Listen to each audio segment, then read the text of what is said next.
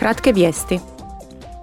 Dok se u Egiptu upravo održava 27. konferencija UN-a o klimi, Europski parlament i vijeće dogovorili su strože propise o emisijama stakleničkih plinova u državama članicama. Sve će države članice EU-a morati dodatno smanjiti svoje emisije.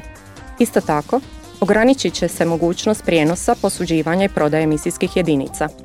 Kako bi se promicala veća odgovornost među državama članicama, komisija će informaciju o mjerama poduzetima na nacionalnim razinama objavljivati u pristupačnijem obliku. Ove se godine dodjela nagrade Europski građanin održala u Briselu.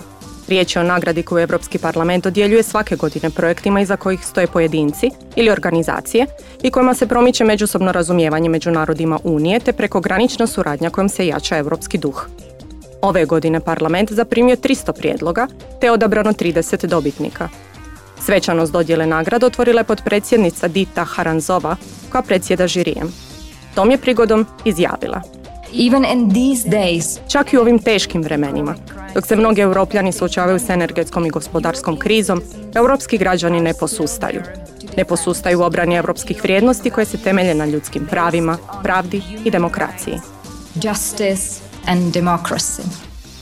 Posebno priznanje dobila je neprofitna medijska platforma za aktivizam i civilno društvo Promote Ukraine sa sjedištem u Briselu. Predsjednica Europskog parlamenta Roberta Mecola sutra će posjetiti Moldovu.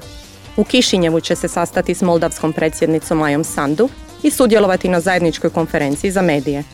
Mecola će se obratiti zastupnicima na izvanrednoj plenarnoj sjednici Moldavskog parlamenta.